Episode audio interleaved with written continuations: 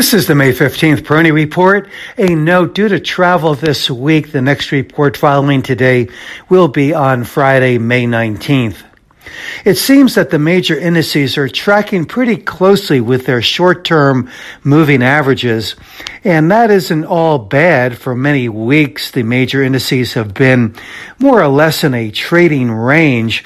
The Dow Jones Industrial Average is currently right on its short-term trend line, which stands around the 33,300 level.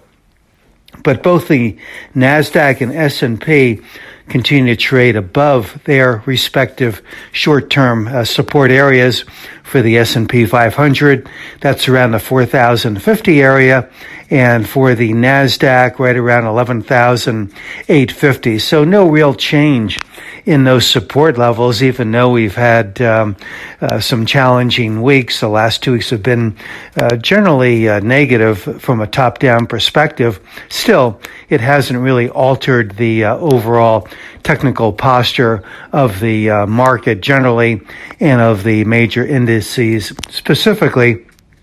And I would say that, you know, given that we are tracking in a range and given that there are no real catalysts uh, at the moment, it seems that uh, just the very fact that we see the major indices holding uh, in these ranges is kind of a, a positive and one that I think really favors the uh, bullish camp here going forward. That said, the market is also given to uh, pedestrian technical factors, especially these uh, moving average levels that are so widely watched. So, if we did get uh, violation of one or more of these uh, levels that I mentioned, it could uh, stir a little bit of uh, technical selling, but I don't think that that would uh, lead to anything really uh, substantive. We could get a, a temporary knee jerk reaction.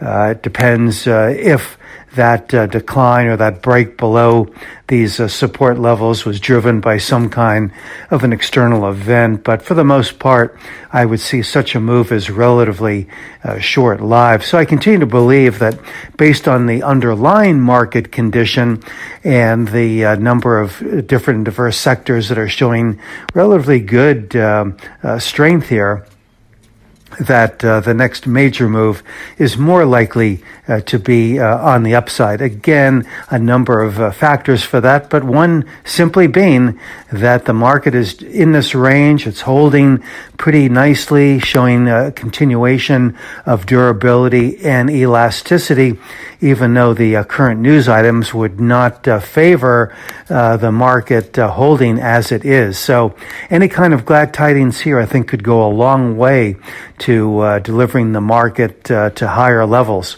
This is Gene Peroni at Peroni Portfolio Advisors. All expressions and views presented on this podcast are the opinion of the commentator and may be subject to change. AAM makes no recommendation as to the suitability of any investment It may make a market or have financial interest in any security or sector discussed.